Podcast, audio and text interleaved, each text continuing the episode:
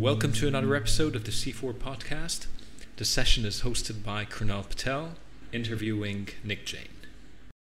Hello, friends. We have yet another series uh, of podcast here, and we have my friend uh, from the other end of Pacific Ocean, down under Melbourne, Australia, Nick Jain, online.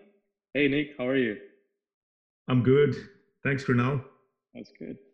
Yeah, thanks for joining the uh, podcast. Um, and it's it's it will be great to talk to you here and learn more about you, and everyone can probably know more about you, and we can get going. Uh, this whole thing that Fawad had started, and I almost joke uh, uh, with my wife that I want to call this a Fawad cast instead of podcast. that's a that's a nice um, uh, taxonomy, right? You're adding something to the lingo here. yeah, I want to call this a Fawad cast. I, I hope Fawad you don't mind this. All right. Um, so I think everyone knows uh, a little bit about me. Uh, Fawad and I had our podcast. Uh, this is our chance to know our friend um, Nick Jain uh, a little bit more about what he does um, outside of studying at HEC Paris. Um, so Nick, why don't you um, introduce yourself? Like you can cover where you live, where you work, um, a little bit about your background. Absolutely. So uh, you know, firstly, thank you for doing this. You know, it's it's it's difficult to uh, fork out time out of your schedule, especially on a weekend when you got a family. Um, it's uh, so in terms of introduction, you know, I live in Melbourne, uh, Australia, and I was raised in India.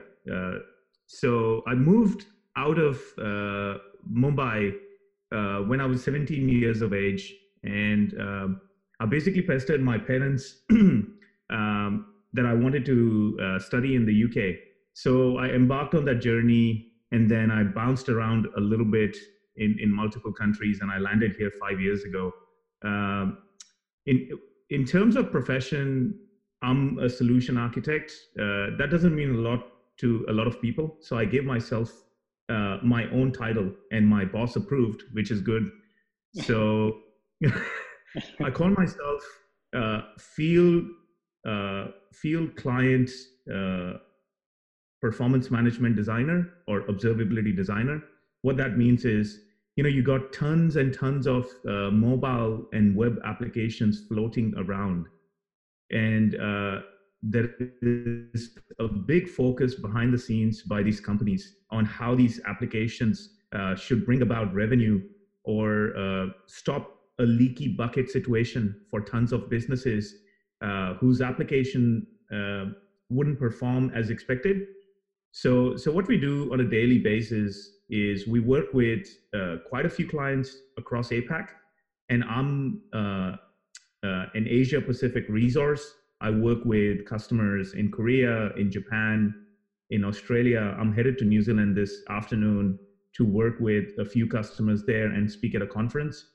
And then uh, that that kind of keeps uh, New Relic, my employer, in in a really envious position because what what they do today is they have this SaaS platform, so online delivered platform, exactly like uh, your Google, Amazon, cloud platforms and what what you do is you sign up an account uh, you you download a bunch of uh, collector agents we refer to them as and you hook them in your mobile application so let's say uh, you're trying to get to work and you use your public transport mm-hmm. app um, you would basically uh, plug in our agent and you'd okay. be able to see right from uh, performance data to you know how uh, your applications are are supporting the the mass of customers you get on a daily basis and where there are problems in the system.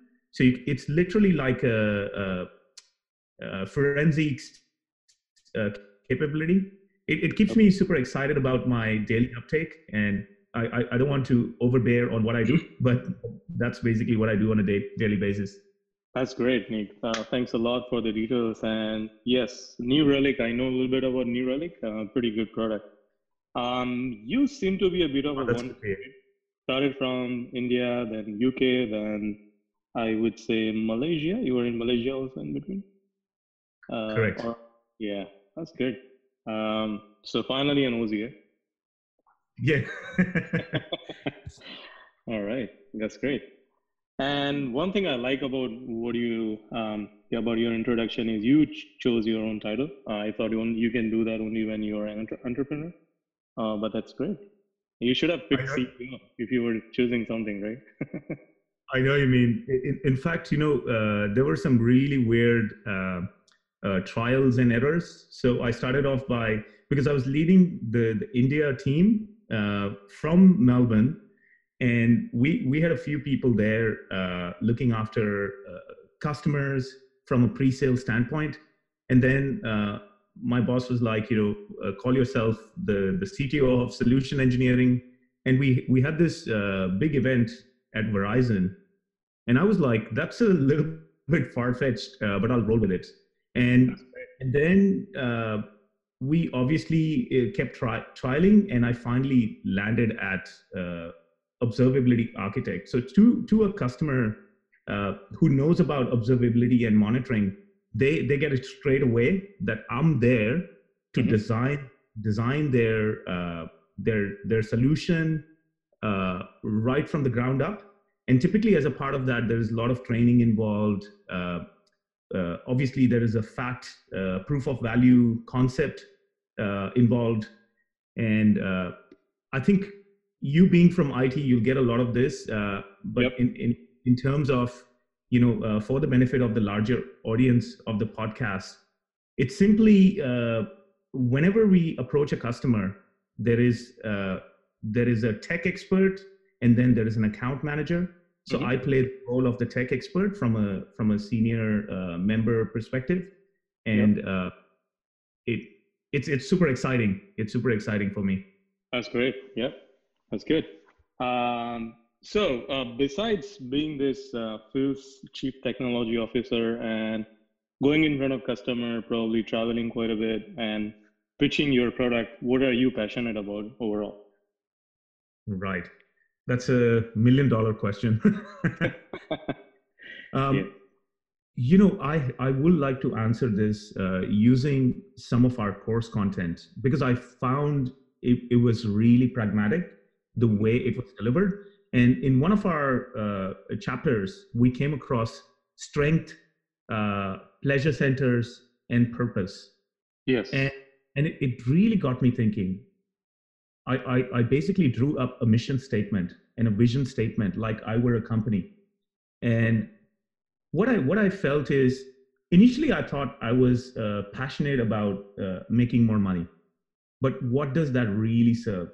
It I, I think based on my lifestyle if i was to come home uh, with $5000 every month i think i'll be a happy person so I don't think I'm I'm chasing money. So based on that particular uh, practical application of what your strengths, your your pleasure centers, and your purposes, I really started seeing clearly that I want to educate more people about tech. I uh, definitely want to uh, go in the opposite direction where everyone is raving about uh, machine learning and uh, the the the point of singularity. Eh, you know machines are going to be autonomous. They're they're going to be matured. Um, and uh, obviously we're going to use uh, machines for our advantage but i feel that a lot of unemployment is going to happen. Um, i feel passionate about educating people to make themselves uh, more skills ready That's to great. be, to be more attractive to their employers uh, so that they stay where they are and they continue to grow. That's great. Uh, pretty bold and nice vision, and I, I see the foresight. Um, yeah, I think that there have been a lot of questions about if we automate everything, what happens to humans, right? Uh, how are they going to earn their livelihood? Um, yeah, Interesting, uh, interesting uh, vision or goal about your life. Um, just a side note, um, uh, you mentioned that you thought earlier that you want to make a lot of money and that's what gets you pleasure. Uh, but now you're realizing it's not what it is. I would call that midlife crisis, Mike. you know, as you grow older, you don't want money, you want other things. When you're younger, you want a lot of money, you can ride fancy um, sports car and have a lot of money to buy new things. Um, but yeah, I, I, was just joking. But it, it, I, I, I feel that um, probably as you grow old, you realize that what's your real purpose. And I'm happy that you find yours. That's good. Thank you. Thank you. I think uh, all all the credit goes to the course content. In fact, I'll, I'll tell you something um, which which was rather interesting. So hmm. you know, our our more recent assignment on uh, designing the coffee house. So there were three uh, related uh, sub assignments, okay. and in the second assignment, even though I'm a proponent of uh, making people more uh, uh, more ready for the machine age, mm-hmm. and we are in the transient data age. the way I look at it, yeah. um, I used a fully autonomous coffee house as my second assignment and and the consensus I saw amongst the folks who marked my assignments, they like people at a cafe. If there are no people at the cafe, then that's very counter uh, cafe culture. That's right. And, yeah. and the commentary I saw was, if there's no barista, I'm I'm not walking into your cafe. yeah, those comments, man, they they keep you grounded. Uh, you think very high about yourself, and when you you know submit this assignment and you think you're gonna ace it and then you see all the nice little comments and then they keep you grounded. That's great. Yeah yeah. All right so um, tons and tons of universities around the globe um, there are a lot in australia. Why hec paris? Even my local uh, mates and colleagues asked me the same question. I told them i think you have to look at uh, the value of the education you get from a certain institute. And you have to marry that with what's convenient for you uh, based on your busy lifestyle. I think most of us are professionals, and there are a lot of us uh, who are working on their first ideation. So they are in the process of launching their ideas. With that kind of lifestyle, uh, I, I, I could never imagine walking into a campus and then sitting sitting into uh, lectures so okay. I, I, I started Googling. I went for top 10, top 20 uh, best uh, executive education uh, universities and colleges across the globe. And, and I stumbled upon HEC. And I obviously knew INSEAD because uh, a yeah. close friend of mine went to INSEAD in Europe and then Singapore. And he leads up uh, Ripple Asia Pac as the head of Ripple. Wow. So so that cryptocurrency? Cryptocurrency, right? Okay. And, yeah. And he told me HEC is a really good uh, university, and they are well reputed uh, in in the uh, business arena. Okay. So, so I great. think it's mostly supposed to uh, uh, talk about the alumni that HEC has created, and I immediately decided, you know, uh, I think it's input versus output. So yep. a lot of students going in and outcomes, uh, uh, the leaders of today and tomorrow. So I I I, I like that uh, sort of uh, way to assess if a mm-hmm. university is great, and uh, that's why I decided you know HEC works perfectly. They got a Coursera integration or supportability. Yep. I can I can do my uh, lessons on the go, and that was super attractive. Awesome. That's great. Nice. And it, it's great to get a validation from someone um, who knows about this program and uh, and the university. That's great. Yeah, yeah. That yeah. that was like cherry on top of cake. yeah. great. Okay. And do you have any uh, product ideas or projects that you want to work in near future? Something in your mind? I do. Okay. And quite uh, so you will see a little bit of symmetry now because mm-hmm. all my future ideas are based on uh, delivering education. Okay. And i it's it's it's rather confusing when you want to uh, uh, build yet another education platform what are you going to do? So you look at real problems right? Yep. and i i try to uh, think of it really practically. And i keep working with account executives on a daily basis. And I start to uh, feel that there is a strong need for uh, technical education for for executives. And and why I, I feel that now is the best time or uh, in the near future, because if if you look around you and uh, you just distill whatever is happening in business uh, uh, right now, the top ten companies are all tech tech technology oriented, technology, Yes. and Yes. it's it's not a eureka moment, right? Everyone knows about this. Mhm. Uh, if you now look at uh, who's leading those companies, it's again a mix of uh, really heavy weighted, uh, smart individuals who who have uh, hard skills, hard people skills, uh, financial management skills, uh, chief executive operators, and even technologists. But you'd, you'd observe if you were to do some analysis uh, where the buck is puck is kind of moving, more technologists are taking the front seat. yeah. So, so what that means is, in order for executives to stay relevant, I think they need to have at least a boilerplate understanding of what technology is, whether it's Mhm. machine learning, whether it's data science, it's uh, cloud platforms, okay. uh, it's software engineering 101 i think they should have a basic understanding of uh, why applications and software is relevant for for a company and Okay. I, I think most of them will agree so i my long-term goals are around uh, nurturing executives and uh, account managers and, and people who lead up the business charge but have uh, less of a technology background to educate them on the technology front Got it. That's great. I'm, I'm sure this is stemming up from your experience in going into the field and trying to sell a product to non-technical people, and they're asking very, very naive questions and making some sort of decision that they should be making.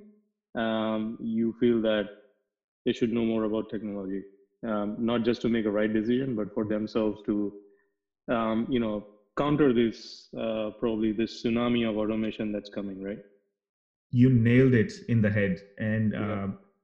uh, uh, it's it's a little bit of uh, that on our side Mhm. so on new relic side and it's also on the customer side Right. so i noticed uh, because i've been doing this for a couple of years now uh, early 2011 customers who were buying software were uh, business heavy you know your uh, your cfos uh, your internet international uh, business management experts right. and just uh, contracting experts and legal experts. And Mhm. now every uh, second customer I bump into, or or even more than that, they are technologists. So you got uh, an operations expert on the other end, or you got an engineering leader on the other end, and they're making the decisions on whether to bring in a certain productivity tool or a Mhm. tool that's going to save them money or make them money. Right. That's great. So, so that's basically uh, the root of uh, this whole ideation for me. that's that's nice. Uh, it's going to help a lot of sales and pre-sales, technical sales and pre-sales folks across the globe. That's great. Okay. Um, so uh, we want to learn that um, you have had quite a bit of experience, different cultures, different countries. Um, in your personal experience, have you ever faced a failure? And if yes, how that helped you to be successful later on? um, there were plenty of failures, to be honest, um, and uh, I think I Pick think the- it. Pick the pick the worst one. Sorry, what was that? I said pick the worst one. Yeah, I, I was I was thinking, and this one kind of sticks with me because um, this was a project in Sydney, and it was a rather large uh, supermarket project. I'm not going to name them just in case Mhm. uh, this floats around.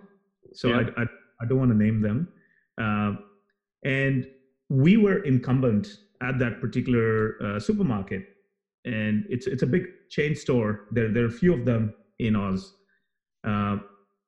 We thought we were in an envious position, Mhm. and in the process of uh, seeing a lot of other uh, good companies uh, and this is before my time at New Relic, so it, it's it's it's back from uh, 2015. Okay. So my my coworker and I we we were basically supporting that customer, and we thought that we uh, earned the rights to get a big uptick, and we we had all our ducks in a row, so there was no reason for us to doubt that this is not happening. But what we saw is uh, uh, the customers were quite up to date in the way uh, they wanted our product to work. And they uh, basically told us, we're expecting a lot of uh, intelligence and uh, machine learning models and capabilities within your platform. And we, we didn't have a lot of those inbuilt use cases back then. So so we went into a room, we started talking uh, to the client, and we were demonstrating the future roadmap, uh, which obviously had a lot of uh, smartness built into, built into it for better uh, uh, service management and to add more reliability by using data mining and, and finding uh, why the service is falling over. Okay. So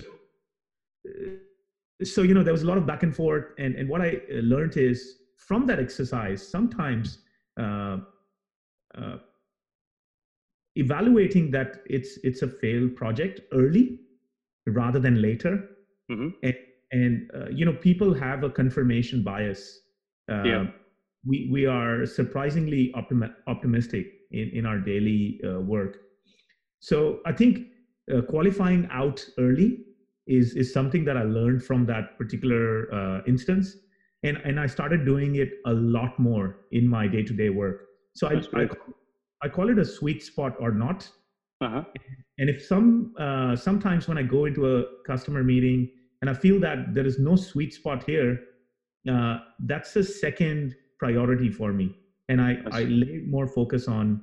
Uh, like you know uh, lego block relationship you plug right. and play right from day one. Uh, if if that's how it's going to work out for you, I think uh, everyone could apply uh, that kind of uh, fundamentals to to their customer uh, projects. That's great. Nice learning, and you know, as they say, um, when you play poker, um, the best hand is not the one that wins you thousands of dollars. It's the one when you fold early. That's great. Yeah. yeah. Good stuff. Um, so, Nick, tell us about your hobbies. What do you like to do besides selling software and educating people uh, on technology? What are your hobbies? Oh, I don't do a whole lot. Uh, in fact, I watch a lot of series, and most of those series uh, are on a specific genres. So I'm, I'm not a couch potato. If you see me, you, you'll feel that uh, I'm, I'm pretty lean and mean. yeah. Um, I, I I basically keep tab on every single uh, psycho thriller, um, horror uh, movie that gets wow. rolled onto Netflix. Mm-hmm. And both my wife and I, we love these uh, genres, so we watch them as as they get made available. But I think the lifestyle uh, goes to dictate what you can really enjoy. So we love yep. our walks in the parks here. Uh, we we live uh, at an altitude, so our suburb is at a height, right? Okay. If, you, if you look at the geo of Melbourne. So it's pretty foggy uh, right now during winter time. So we love our walks. We grab a coffee. Uh, I'm a bit of a coffee snob. Uh, I'm very particular about the taste of the beans. So I try a lot of different uh, variety. Okay. And on, on a daily basis, I try at least uh, three times I have to make it to the gym in order to survive because it's it's it's a mental fight, right? Uh, rather a physical fight. Yeah. Uh, if if you know what I mean. Yeah. Hmm. Interesting. That's that's a bit of a surprise. An Aussie liking coffee and not beer, uh, Nick. That's that's pretty unusual. yeah. I all Aussies I know they love to have their beer. It's great. Oh yeah. Oh yes. All right, we've reached to almost an end to our podcast, and the last thing, uh, any message uh, you want to give to our classmates? I I feel that a lot of us are hustling and we want to make it large. Uh, I think uh, you know there's a swarm of uh, motivation and inspiration on Instagram, so much so that it's kind of blinding. So you start ignoring it. Um, I think based on what I've seen in the course so far, there are a lot of talented people uh, within our crew. So leverage each other. Um, I the other thing I feel is now is the time to do anything great. So don't keep your plans in your head. Just put it on paper uh, get it all rolled out. That's that's what I'm trying to do, and uh, I just keep hustling. that's great. Uh, Coming from an hustler, right? Yep. That's great. All right, Nick. Thank you so much. Um, thanks for your time. Um, everyone in the class, I hope you enjoyed this podcast, and we'll come back with more. Thank you so much. Have a good Thanks day. For- Have a great trip to New Zealand, Nick. Same to you, buddy. Enjoy your day. Thanks. Thank you. Bye.